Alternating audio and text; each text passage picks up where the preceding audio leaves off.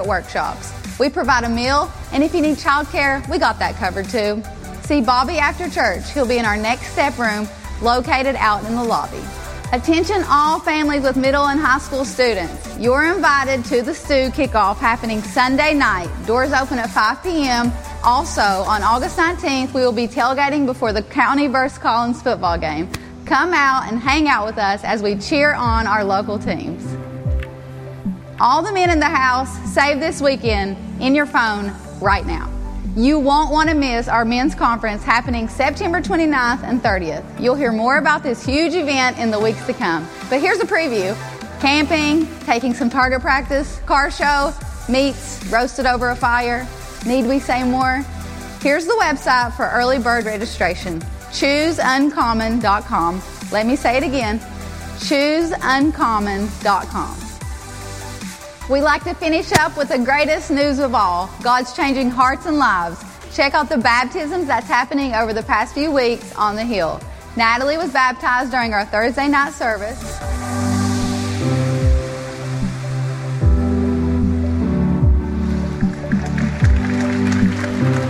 Josh baptized Austin, Maddie, Cyan, and Jamie during our Sunday service.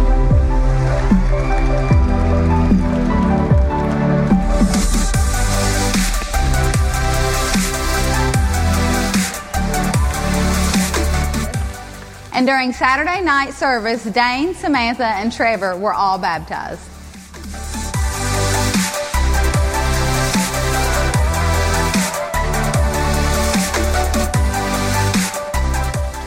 Now let's get ready to worship.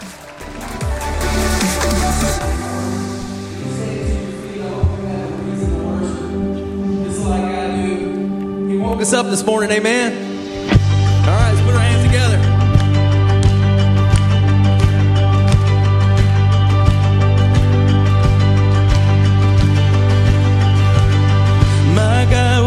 Finish what He started. He holds the world in His hand. My God delivers on the promise. Nothing's greater than Him.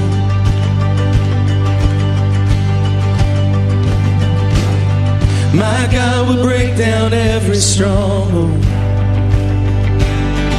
And Jericho walls don't stand a chance. Nothing's greater than Him. Nothing's greater than Him. The victory is yours, though the battle ain't over, and the glory is yours. Amen.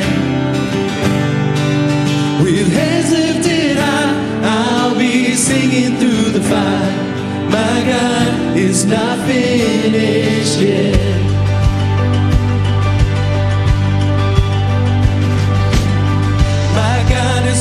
Me every moment. Yes, He. No powers of hell can hold Him down. My God turns death to resurrection. Nothing's greater than Him. Nothing's greater than Him. The victory is yours, though the battle ain't over, and the glory is yours. With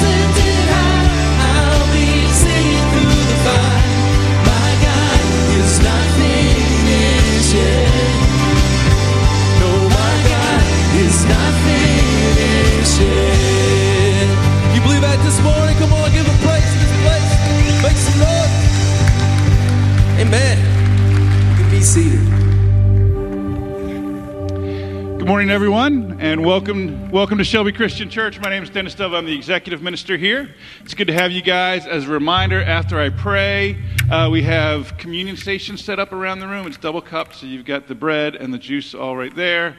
And then there's offering boxes as well, so you can continue your worship through giving in that way. So I grew up uh, a little bit north of Baltimore, in the suburb of Baltimore, which means I 95 was the main interstate that I, I drove on. And if you haven't been up there, it's huge, right? There are points between DC and Baltimore. There's like six lanes each way. And I love driving on it, and my wife Amy hates it, right? But when I get on 95, I kind of summon my, you know, my inner speed racer, and I, I start singing the song, you know, here he comes, here comes Speed Racer, he's a demon on wheels. And I'm like, all right, I've got 10 spots, you know, before the next exit, and I just start weaving in and out the best I can.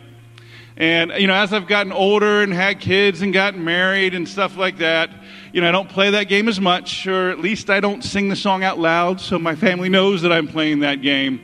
But, but I enjoy doing that. One time, though, on 95, I was driving and it was a little bit congested, so you couldn't weave in and out. But the, the lady in front of me, you could tell she wasn't really focused on the road because she was getting ready, right? It was the morning commute. So she was like doing her hair and her makeup and like, you know, looking into the rearview mirror, doing something with her eyes. I'm not really sure what was going on there, right? But then all of a sudden, like, she must have dropped something because she slams on her brakes, right? So I had to slam on my brakes as hard as I possibly can not to hit her. And it just kind of really teed me off because all because she was doing something she wasn't supposed to do. And I didn't know if I was more mad that I almost got in an accident or the milk from my cereal bowl that I was eating spilled all over me at the time. But I was mad. But, but losing focus reminded me of a story. In, in Matthew, Jesus was walking on the water, right? You know, and Peter got out of the boat and started walking towards him. And as long as he kept his eyes on Jesus and was focused on doing what he was supposed to do, he was fine. But then he started looking at the water and the waves and the storm and the things around him, and he started to sink, right? When he took his eyes off Jesus, that's when the bad things started to happen. But Jesus was there to, to lift him up. And that happens to all of us too, right? Like I wake up every morning and I just want to like focus on Jesus. And I'm like, all right, today I'm doing everything I can to serve him. But then life happens, right? You know, and this thing frustrates you and that thing frustrates you or something, and, and your eyes get taken off of Jesus. But but thank goodness for his grace and his love, right? But that is especially what I love about this time right here, right now at communion. Because no matter what else is going on, man, I just can just block that out so I can focus on Jesus. And I can focus on the fact that, that I didn't deserve his love, I don't deserve his grace. But he came down and died for me because of that love. So as you get to this time, as you take the bread and you take the juice, think of him. Let's pray. Dear Father, we just thank you for this day. Thank you for the chance to come to your house and worship you. You are awesome. You are holy. Thank you for Jesus. Thank you for sending him down to die on the cross. For me, for all these guys, for everyone, Lord. That even though we don't deserve it, you loved us enough to do it. Help us to honor you in everything that we do. In Jesus' name we pray. Amen.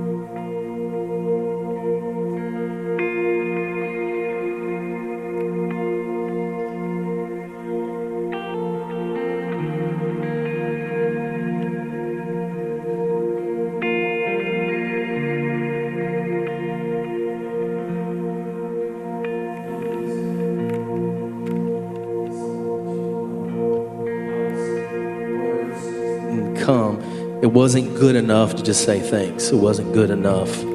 That's the way it should be when we come into the house of the Lord, when we worship our God. There's not words that we can say enough how thankful we are, but we have gratitude in our heart. Amen. Worship with us.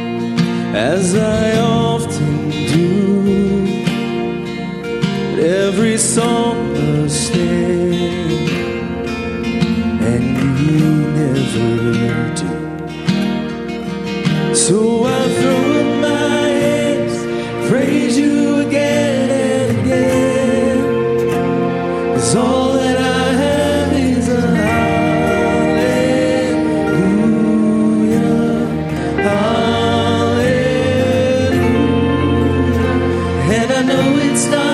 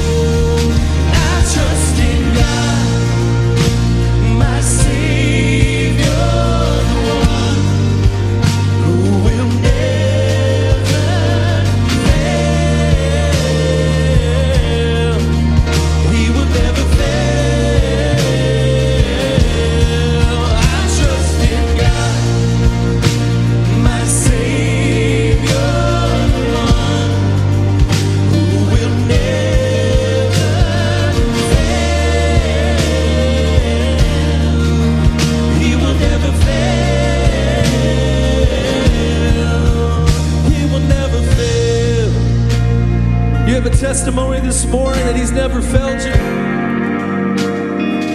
Have you reached out to him and sought him and he came through? He lifted you up. Or maybe he came into that pit where you were. Oh, I sought the Lord and he heard and he answered. I sought the Lord and he heard and he answered. I sought the Lord and he heard and he answered. That's why I trust him. That's why I trust him. I sought the Lord and he heard and he answered. I sought the Lord and he heard and he answered. I sought the Lord.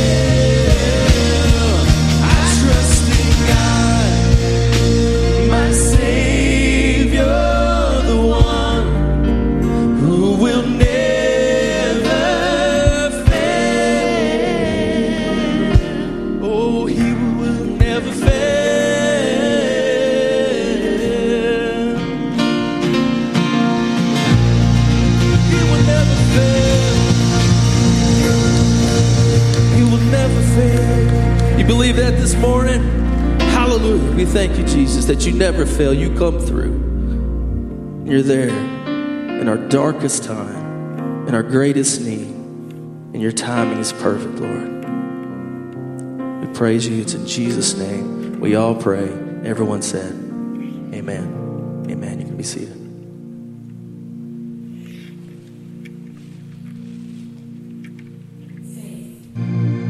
What is it? Being sure of our hope, convinced of what we can't see.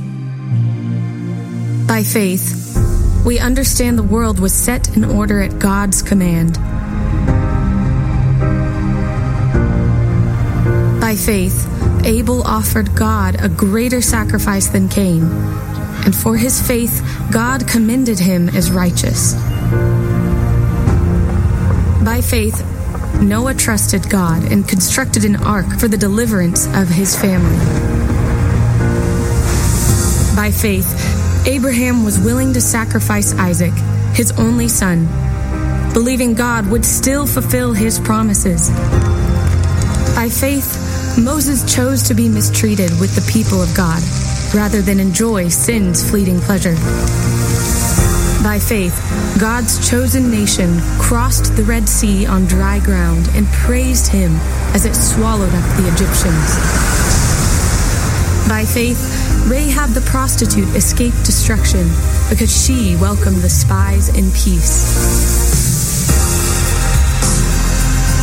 Time will fail me if I tell of Gideon, David, and the prophets. By faith, they administered justice, shut the mouths of lions, quenched raging fire. But others were imprisoned, murdered, and wandered in deserts, mountains, and openings in the earth. We are surrounded by this great cloud of witnesses. So get rid of every weight, of every sin, and run, run with endurance the race set before us. Keep your eyes fixed on Jesus.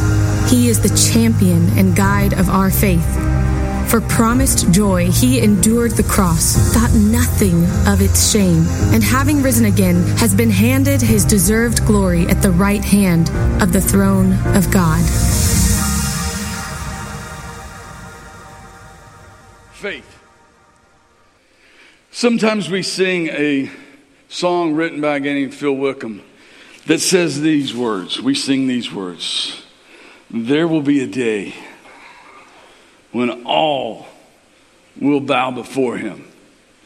There will be a day when death will be no more, standing face to face with he who died and rose again. Holy, holy. Add a few. Holy, holy, holy, holies is the Lord. But what do we do until that day? What do we do in the waiting? Apparently, this message is for Dennis about waiting on the interstate. What do we do in our waiting? What do we do when we don't know? I, I hope you understand. I, I hope you understand, like, and, and caught. Forget the instruments today. Did you really catch what we sang? Did you really catch what we sang? I called the Lord, and He heard, and He answered. That's what we do in the waiting. That's what we do in the waiting. There's a chapter in the Bible that is very familiar. A lot of you are going to already know it. A portion of it is read most often at weddings, but it speaks huge truth to this idea of waiting. It's in the book of First Corinthians, chapter 13. Paul starts off writing with these words If I could speak with all the languages on earth and of angels, but I didn't love others, I would be only a noisy gong, a clanging cymbal. Charlie Brown's teacher, wow, wow, wow, wow, that you get it. If I had the gift of prophecy And if I understood all of God's secrets and possessed all knowledge, first of all, if we understood that right now, we would freak out. But if we understood all God's secrets and possessed all knowledge, and if I had such a faith that I could move mountains, but I didn't love others, I would be nothing. If I gave everything I have to the poor and even sacrificed my body, I could boast about that, but if I didn't love others, I have gained nothing. Here's the words a lot of people know love is patient and kind. Love is not jealous or boastful or proud or rude. It does not demand its own way. It's not irritable. It keeps no record of being wrong. Nobody does that. It does not rejoice about injustice, but rejoices whenever the truth wins out. Love never gives up. Love never loses faith. It always hopeful endures through every circumstance. Verse 8 says prophecy and speaking in unknown languages and special knowledge, they'll become useless. But love will last forever. Now, our knowledge is partial and incomplete, and even the gift of prophecy reveals only part of the whole picture. But when the time of perfection comes, these partial things will become useless. When I was a child, I spoke and thought and reasoned as a child. But when I grew up, I put away childish things. Now we see things imperfectly, like puzzling reflections in a mirror.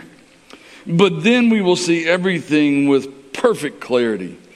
All that I know is partial and incomplete. But then I will know everything completely, just as God now knows me completely. Three things, then he said, remain. Three things, he says, will last forever faith, hope, and love. The greatest of these is love. For the next three weeks, Jason and Bobby and I are going to look at those three things that remain faith, hope, and love.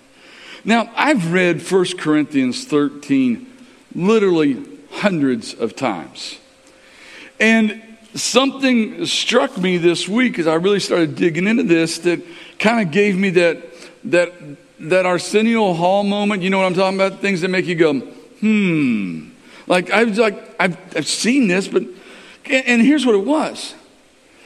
Paul spent this whole chapter or so I thought, focusing on love. I mean, in fact, it's known as the love chapter in the Bible. A lot of you guys, if I hadn't said 1 Corinthians 13, a lot of you guys in here, if I had said open your Bibles, your your pads, whatever, to the love chapter, you would have known where to go.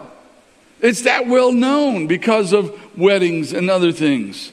So, how in the middle of this love chapter does he come to the end of it and finish with faith and hope. Where did they suddenly appear from? I'm going to take you back to verses 9 and following. Go back up to verse 9. It says, Our knowledge is, check this out, partial and it's incomplete. And then he says, even if the gift of prophecy reveals only part of the whole picture. But when the time of perfection comes, these partial things will become useless. How much time are we spending on things right now that we think are significant, that are only partial, and in the end, they really don't matter anything at all? Nothing. Nothing. Then he goes on, look at what he says next.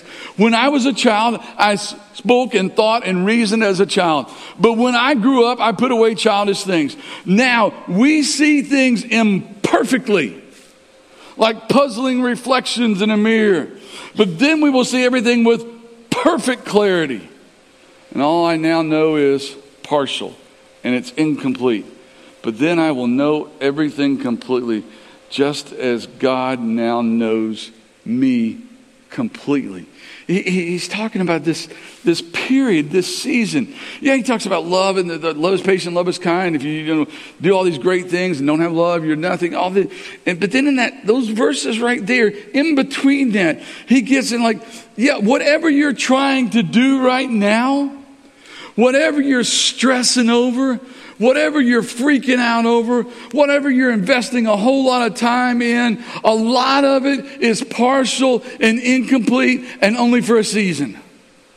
You live to be 90 years old. That's a long time.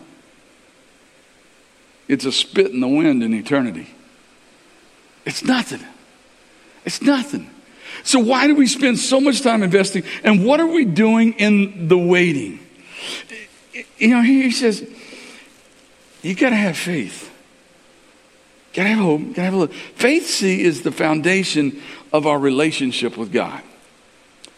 Faith is the foundation of our relationship with God. Hope, hope is the expectation that God will fulfill his promises. And love is the greatest commandment and the most important thing we do. Next week, Jason's going to talk to you about hope. The next week, final week, Bobby's going to talk to us about faith. But today, uh, excuse me, about love. But today, we want to focus on faith. And here's what the Bible tells us about faith. Look what it says in Hebrews chapter 11, verse 1. Faith shows us the reality of what we hope for, but it is the evidence of things we cannot see. Criminally, investigations going on. If you can't see something, if you just assume something, it's what we refer to as circumstantial evidence. There is not something that we can see and point to. But God says, in this idea of our eternity and where we're going, our faith, our faith is that evidence, is evidence of the things we can't see that we just got to trust. And we're going to talk about that. Bible's full of great faith stories. This Hebrews 11 1, it's the first verse in another chapter that has kind of its own title or name. If 1 Corinthians 13 is the love chapter, Hebrews 11 is the faith chapter. It goes later on in the chapter, and the writer lists just all kinds of great, great, great heroes of faith and things they did. We don't have time to go through all those or to read the whole thing, but let me just point out some great faith stories that are in the Bible. In the Bible, we can read about the faith of Noah. Faith of Noah, it, it's virtually the second big story in the Bible, the whole Adam and Eve thing, and then, we're, then we find ourselves with Noah. And Noah is this guy that's just kind of minding his own business, living his life, raising his three sons who are now married and they've got wives and probably grandkids. And he just, and God says, Noah, I want you to build a boat. Stay with me. There's that moment that Noah had to say, A what? A what? Yeah, there were no boats. What's a boat? A boat's something that flows on a big body of water. Noah's kind of like in this desert region going, Why do we need a boat? And then God tells him, because it's going to rain. Okay. What's that?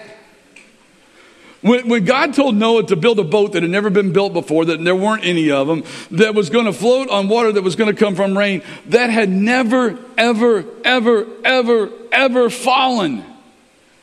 Because up till that time in history, the, the, the, what water was needed on a daily basis came from the dew overnight. It had never rained.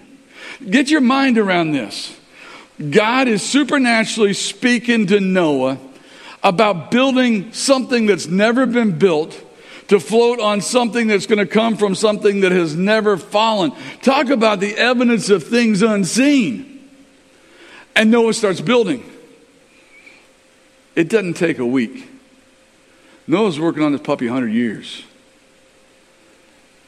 There's other people live around there, though, not just he and his family, his boys and their wives. There's other people around.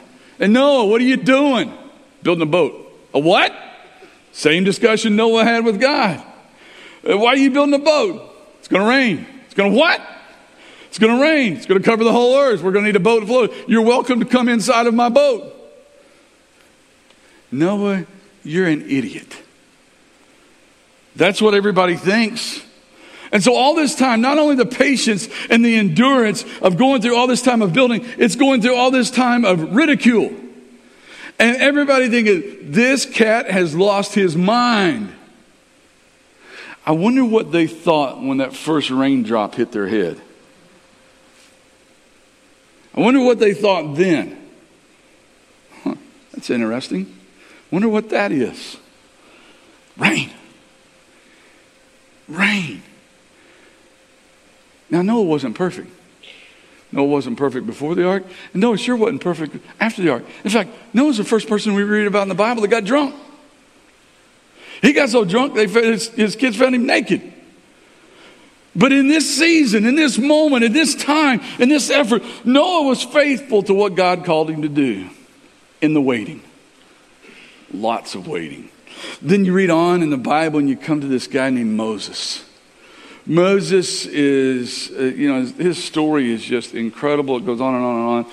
But as Noah gets to be a, you know, a young, strapping teenage, early 20s guy, his people are in bondage, and one day he sees an Egyptian soldier beating the snot out of one of his countrymen, and Moses decides to step in, and he beats the soldier so bad that it kills him.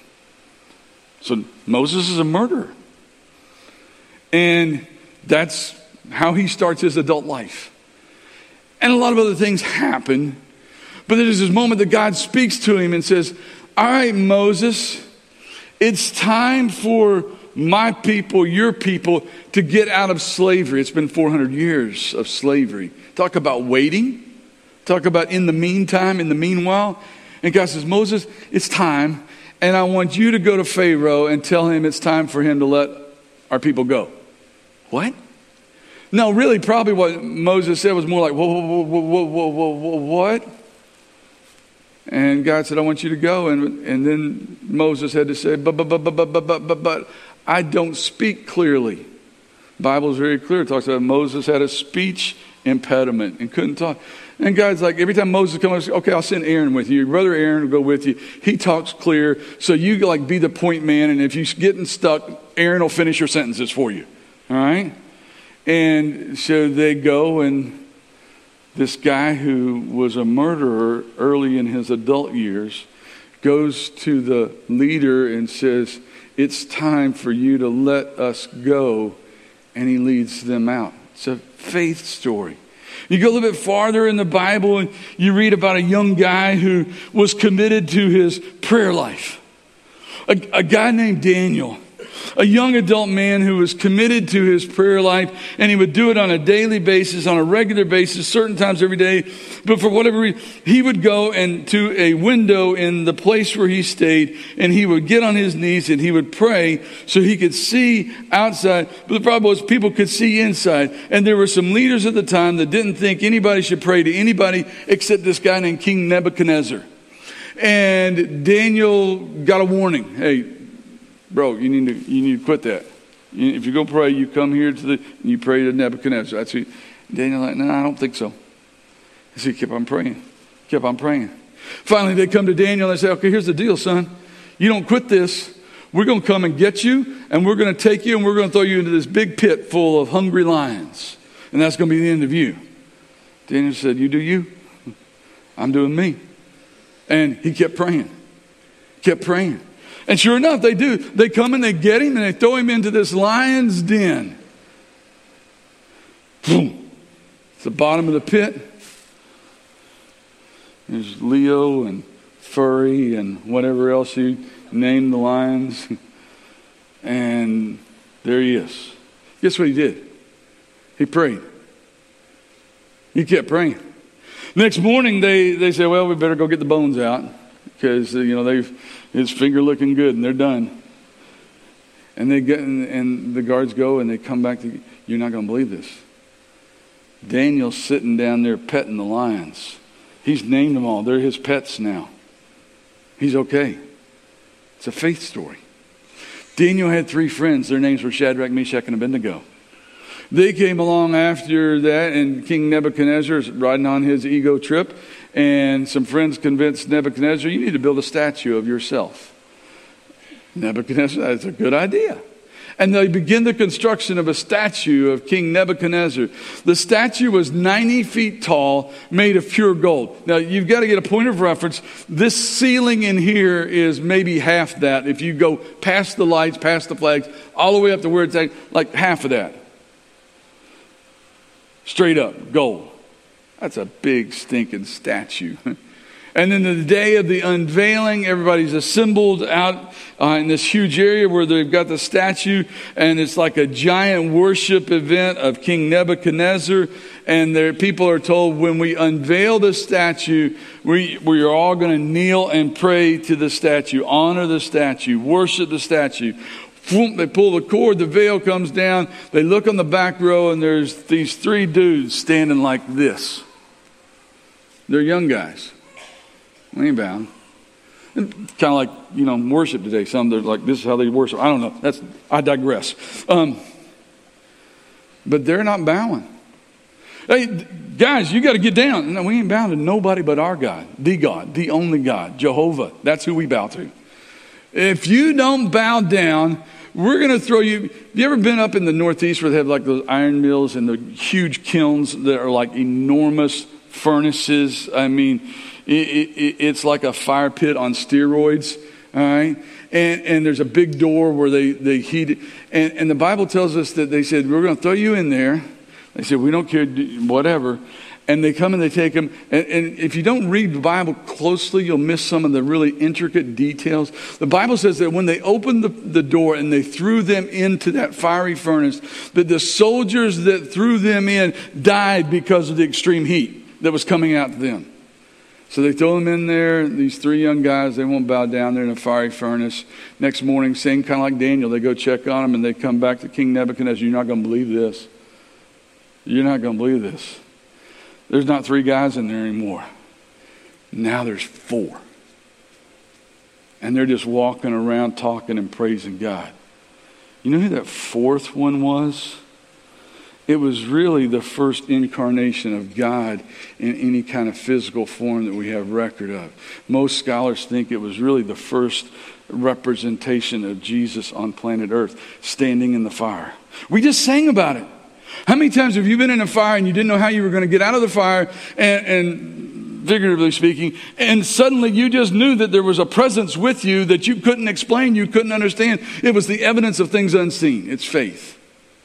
And Shadrach, Meshach, and Abednego were fine. Then you get Jesus walking planet Earth, and there's this blind dude. There's this blind dude. He's been blind from birth. Everybody knows it. They've seen him stumbling around, they've helped him around. He comes and he asks, and Jesus heals him. And suddenly everybody knows. There's, there's no debate.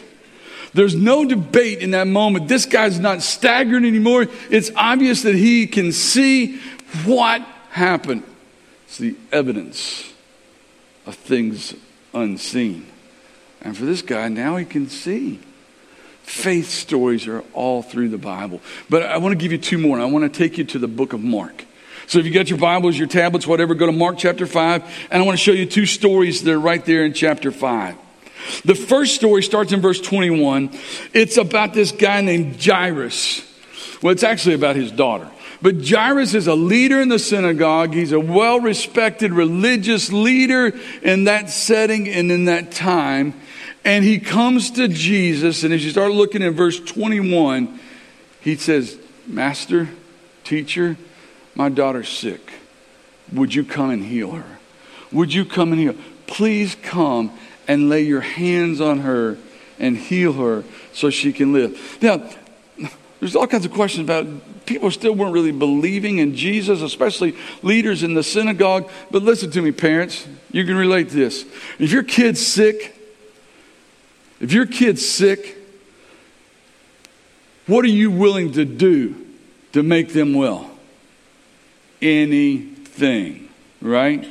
And Jairus is at that point that it's still evidence of things unseen, but he's hearing these stories about Jesus, and he goes to Jesus and he's like, Would you come? Would you come and just lay your hands on my daughter and heal her? And then there's this interlude. Look at verse 25.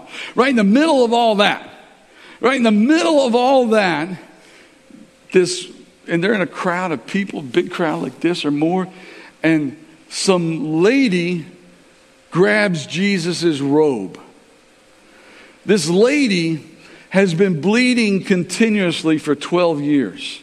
When you read all the text there, it says that she had spent all of her money on every doctor that was known to mankind in that region. She had spent it, and not only had it not worked, she had gotten worse. She is at her last straw. She is desperate, and she's heard that this guy Jesus has been healing people, and he's going to be in the town square. He's going to be here, and she's like, "I'm just going to go." And she, but I am pitiful. I'm pitiful. If I I don't need to talk. If I could just touch his robe, maybe I'd be healed. And so the Bible tells us that's exactly what she did. As Jesus was walking through, she touched his robe. But Jesus, being God in flesh, immediately knew something. He felt the healing power leave his body. Something happened. And he stops in this crowd of people and says, Who touched me? Now, it's really cool what happened. You ever been in a big crowd like that? Maybe you've been to a concert uh, and, and, like you were down front in the mosh pit. Oh, no, I guess we don't, we don't, never mind. I digress again.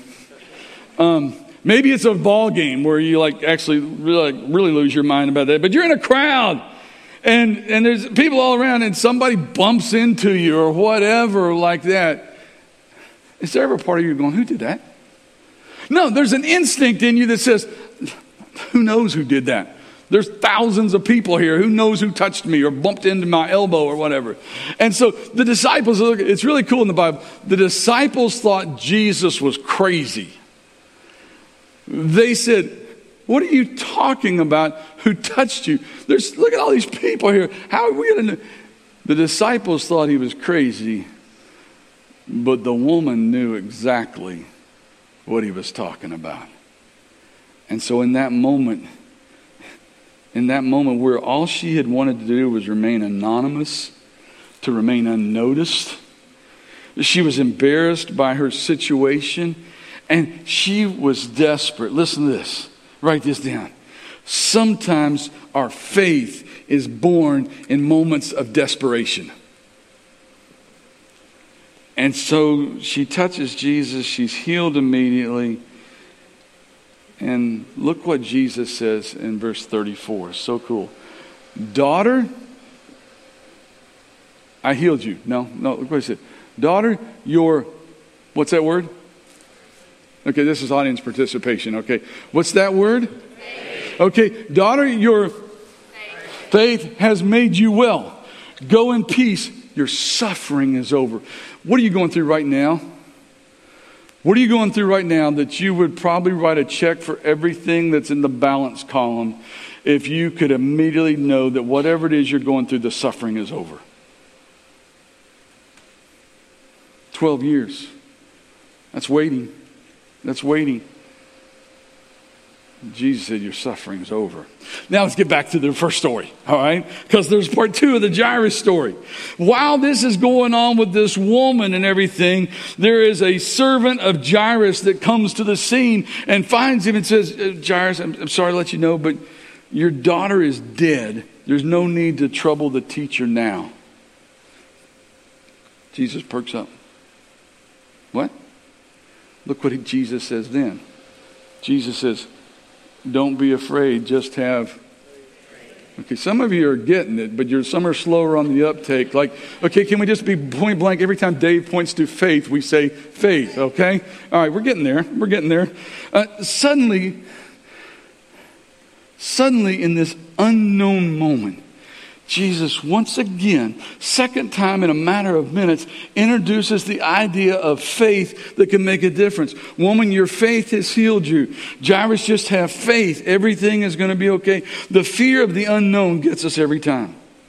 And suddenly, Jairus has found himself stuck in the middle of fear of his daughter dying and the fact of Jesus' healing power.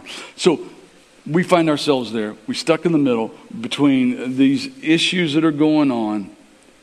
How do we walk by faith? Let me leave you with this.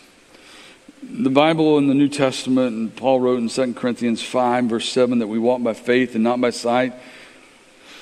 But what exactly does walking by faith look like? The mere phrase, though, denotes some activity or movement, doesn't it? We're walking by faith. We're not sitting in faith. We're moving in faith. And, and we, it, it kind of denotes that we are embarking on some kind of journey. And along this voyage, you have to do more than just believe. You're going to have to be mindful of your thoughts, of your words, and of your actions. Let me give you these three fundamental steps of how we walk by faith. The first one is this guard your thoughts. Guard your thoughts. See, our thoughts determine how we react to a situation, good or bad. We see a situation, we think, we, we see a situation, we think about it, and it's like, man, there's balloons, and they're like, okay, our thoughts say, this is a good thing. This is a good thing. You know, we come up on a situation on the highway and we see a bunch of blue and red lights up ahead, and what are our thoughts? Oh no, I'm going to have to wait. Let me be honest with yourself. Nine times out of ten, your first thought is not, oh no, I hope they're okay. Your first thought is, how much time is this going to cost me? It's probably something we need to wrestle with too.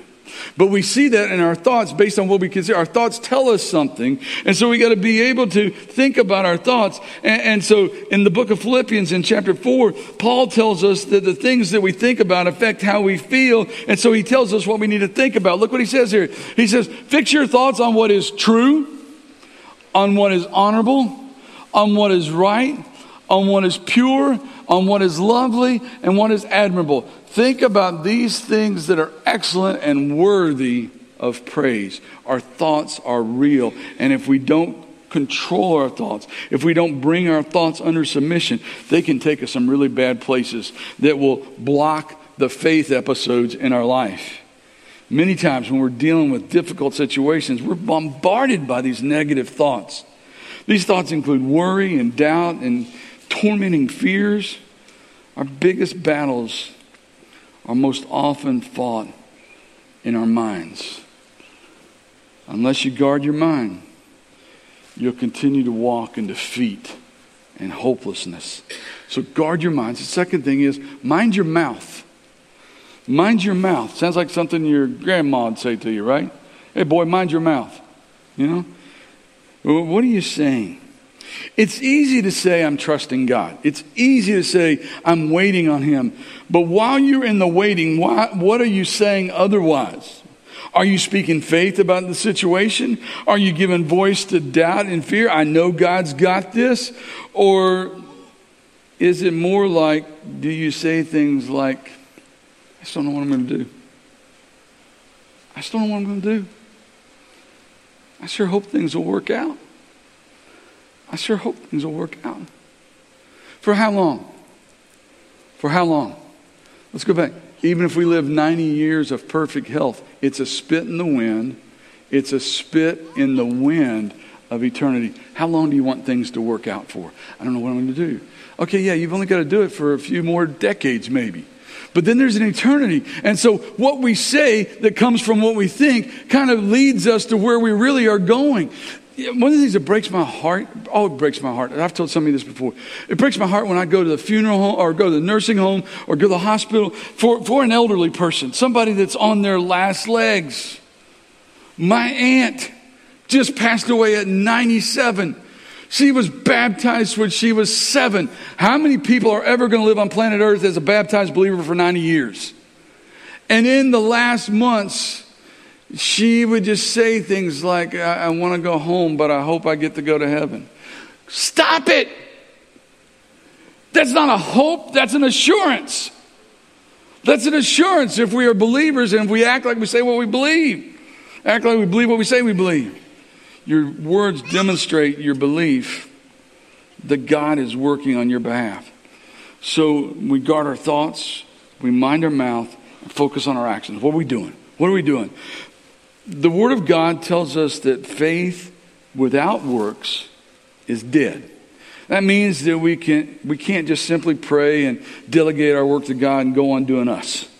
He's not going to come down from his throne and do what he has given you the power and the ability to do. Because, yeah, there's some things that there are some things that are going on that you're praying for God to fix that it would take you about 15 minutes to fix. But we're going to pray about that. Now, there are some things that you couldn't fix in your lifetime. That's what we need to pray about. Uh, we need to do what we can do and trust God with the rest. If you're, pra- here, practical examples, and we're almost done. If you want a new house, you, you don't like your house for whatever reason, you're praying for a new home. Have you actually started looking for a new home? I don't know, maybe talk to a realtor? Uh, maybe do the best you can to fix up yours so that you can sell it for the. Do you have a budget? Or are you sitting on the couch going, I really wish we had a different place to live? See the difference? See the difference? Or, or, or maybe, maybe you, you really hate your job. You really don't like your job. And you want a more desirable job. Have you updated your resume lately? Do you have a resume? Do you know what a resume is? What are you doing that you could be doing in the meanwhile while God's helping find you a job? And then here's the best thing when you get that job, don't forget who you asked to help you get that job. And don't forget to tell him thanks. See, walking by faith means we take action. Walking requires uh, uh, setting a plan in place, having a desired plan in place, and doing the work that is required. It's all about faith. And those moments of faith are those moments that we have to act like we believe what we say we believe. The hard part, the hard part of this equation, go to the next one. The hard part of it is this. See what it says? The fear of the unknown. The fear of the unknown. You guys know I'm married way over my head. Y'all know that, those of you who've been around. But let me tell you something about her. She will not go to a movie that she doesn't know the ending to. She won't read a book that she doesn't know the ending to. Because we've gotten burned a few times early in our marriage going on dates that we like, you know, if you've been to one of those movies, you're at this movie, it's this athletic movie, the, the, like the underdog team, it looks like they're going to come back, they're going to win the state championship, it's going to be this great story, and then the other team kicks a field goal to win the game or hits a shot and they lose. And you're like, what? That's not supposed to end that way. Or it's a love story and everything's going on and the, the, the, they're going to live happily ever after until in the very last scene they pull the plank out and the dude hangs and dies. What? How's that happen? So we've gotten burned on that, so Kim will not go to anything that she doesn't know the end of it. She's I am being everything. Like, hey, you guys need to go see this movie. Let me, let me check. Okay. Nope, we ain't going. We ain't going. All right? Our, our family knows that. Some of our friends know that. People that go to movies, like, they'll text me, do not take Kim to this movie. Like, I, they know. They know. Wouldn't it be great if there was an IMDb for life? Whatever the junk you're going through right now, wouldn't it be great if you could get out your phone and go to the IMDb app and look at, oh, this is gonna this is gonna be okay, we're good. Now, the other side of it is you might go, oh no. I don't but the fear of the unknown is paralyzing. Uh, you know, you got people saying, well, death doesn't scare me. I'm just not a fan of dying. Or I'm not afraid of death. I just don't want to be there when it happens. Like, do you have faith or not? Do you have faith or not? So, in the fear of the unknown, what we've got to be able to get to is understanding that heaven is real, and an honest evaluation of the Bible tell you that the truth that God is real and that He loves you. And so, you've got this gap. You've got this fear of the unknown, and you've got the fact of God's love. And there's this huge chasm between the two. What are we going to do with that chasm? Here's where it comes. You guys ready? You guys better, you better be ready. You better be, I've like, I've like prelude hinted, you better be ready, okay? When you find yourself in this gap, in this chasm between the fear of the unknown and the facts of God's love, faith, faith is what fills the gap between the fear of the unknown and the fact of how much God loves you. We got to let faith stand in the gap. God, thank you so much for loving us. Thank you for providing hope. Thank you for providing security. Thank you for providing answers. Help us to have faith uh, in the things that we can't see to trust that you are the God that created us because you love us, that you are able to take care of our situations, whatever they might be. And God, for that to really be able to happen today, for that to really be able to happen in people's lives today, God, we need, we need people, we don't need anybody to leave here today without the assurance that Jesus Christ is their personal Lord and Savior, and that no matter what junk is going on on earth, that you got this because Jesus died on a cross to take us across that chasm between our fear and the fact of your love for us. And so, God, I pray right now that as we worship, as we sing about how able you are, that if there's anyone in this room that needs to make Jesus Lord and Savior of their life, that this is the day that they'll make that decision. And we pray all this in the powerful name of Jesus. Amen. Here's the deal. You guys stand up with me. Maybe all you need right now to do is pray. Maybe you just need some time to pray. Right over here at the foot of the cross, there's some benches. You can go there and kneel and pray. Nobody will bother you. Maybe you need to talk to somebody about that. And so Jason and some of our guys are over here by the wall, and they'll be glad to talk to you about it. I'm going to be right down here. If you need to talk about making Jesus Lord of your life, I'd love to meet you down here while we worship.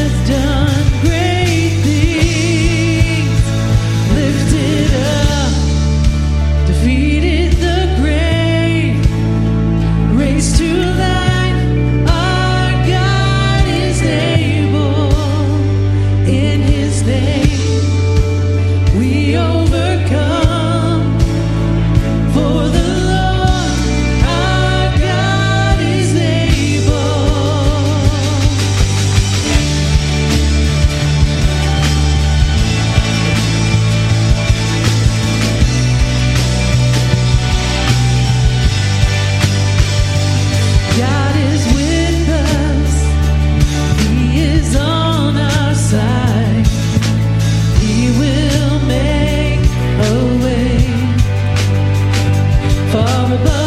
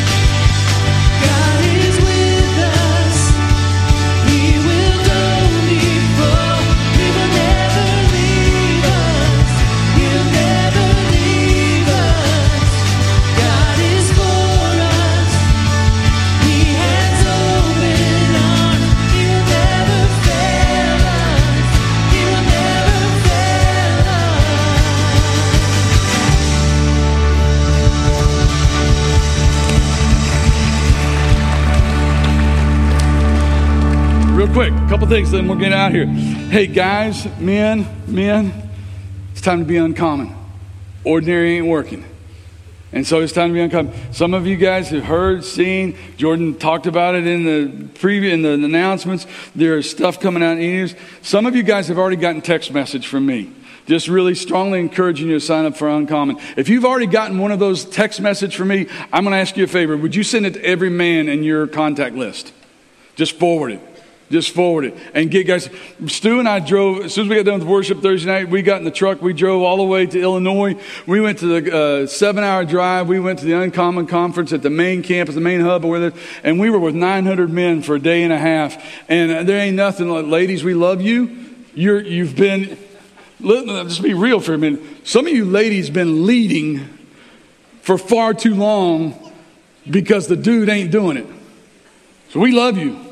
But there ain't nothing like getting a room full. of have 900 men in a room doing worship. You talk about some sound. All right, so it's coming here September 29th and 30th. Here's the deal. Some of you guys that are really like, let's, yeah, let's go, let's go. Tonight at 5 o'clock, we're having another planning meeting out in the lobby, and I'd love to have any of you men here. All right, and we're going to plan this weekend out. It's going to be spectacular and awesome. The other thing is coming up. The other thing is coming up, and you can get on our website, you can get on our Facebook thing. There's all kinds of links. We can get you signed up for Uncommon. Do it before August 27th, and there's still the early registration rate. Okay, then this Tuesday night is Pathways for this month.